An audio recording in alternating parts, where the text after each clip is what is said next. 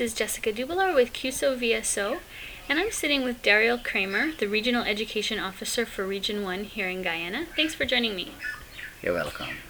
Now, can you tell me a little bit about some of the uh, the education the education picture here in Region 1? What's the what's the overview? How many schools and students? Oh, we have quite a big district or big region. We have sub-regions, three sub-regions, Matarkai, Mabaruma, Moruka.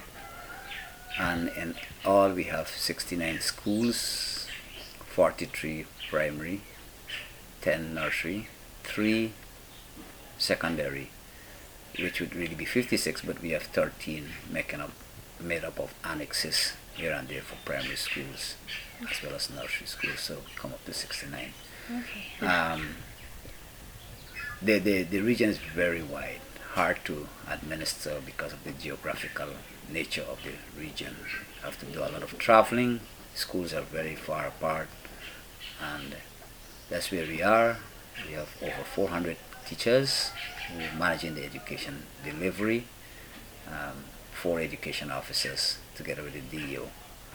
Um, we have a literacy coordinator who is solely responsible for literacy education. And we have volunteers from outside organizations like the VSO Peace Corps, World Teach, um, who are helping us with this task. And what are some of the, the key challenges in Region 1 towards education? Um, the biggest challenge we have is attendance of children in school. And there are many factors that contribute to this.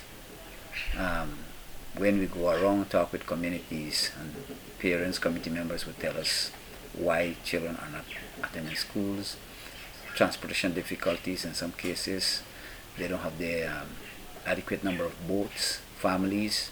Sometimes one boat is being used by the entire family. When parents have to go to farm or to have some other activities, children cannot get to use the boat. In addition to that, the riverain schools, we, we, we have to deal with the tide daily. So if children come to a school, when the tide is low, they have it, it's better for them. But when it's high, it is against them. Very rough in many occasions. Mm-hmm. So we have those challenges that are hindering maximum attendance mm-hmm. children. Okay. Now, VSO is, is working in the region to support education system. Which areas are they working in that, that I know special education is one area? That's right. And literacy. And literacy. Yeah. Okay. For the past for the past two batch we had, we have been concentrating on special education needs and literacy.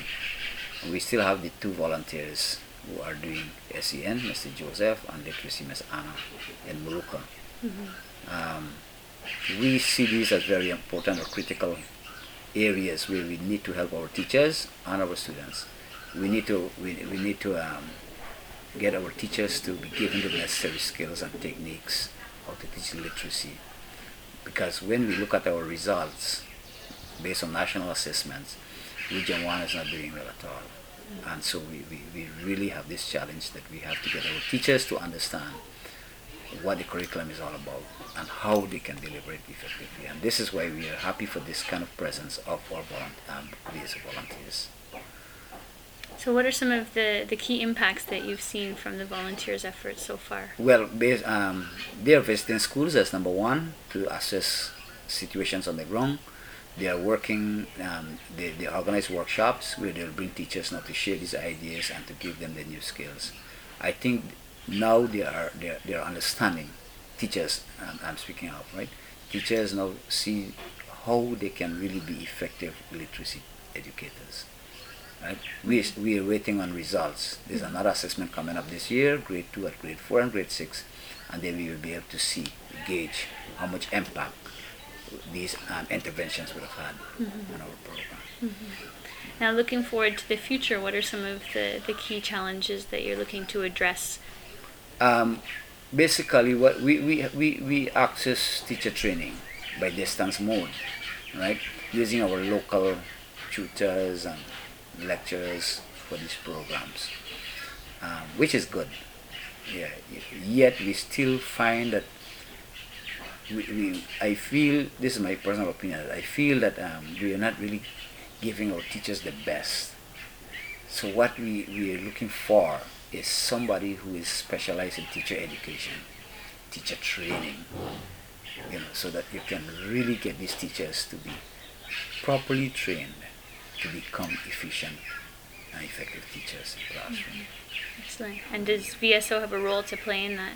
Well, if VSO can find somebody with that kind of competency or that kind of um, training as a teacher trainer, because I can tell you uh, when I was in Region 7, we had a couple from England, husband and wife.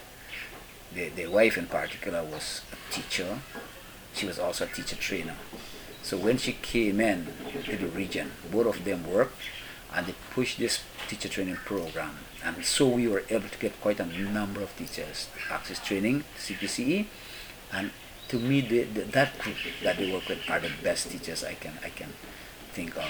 You know, so I know that you know if we can find somebody like that mm-hmm. to help our teachers, mm-hmm. I think we can make progress. Mm-hmm. So you really see there.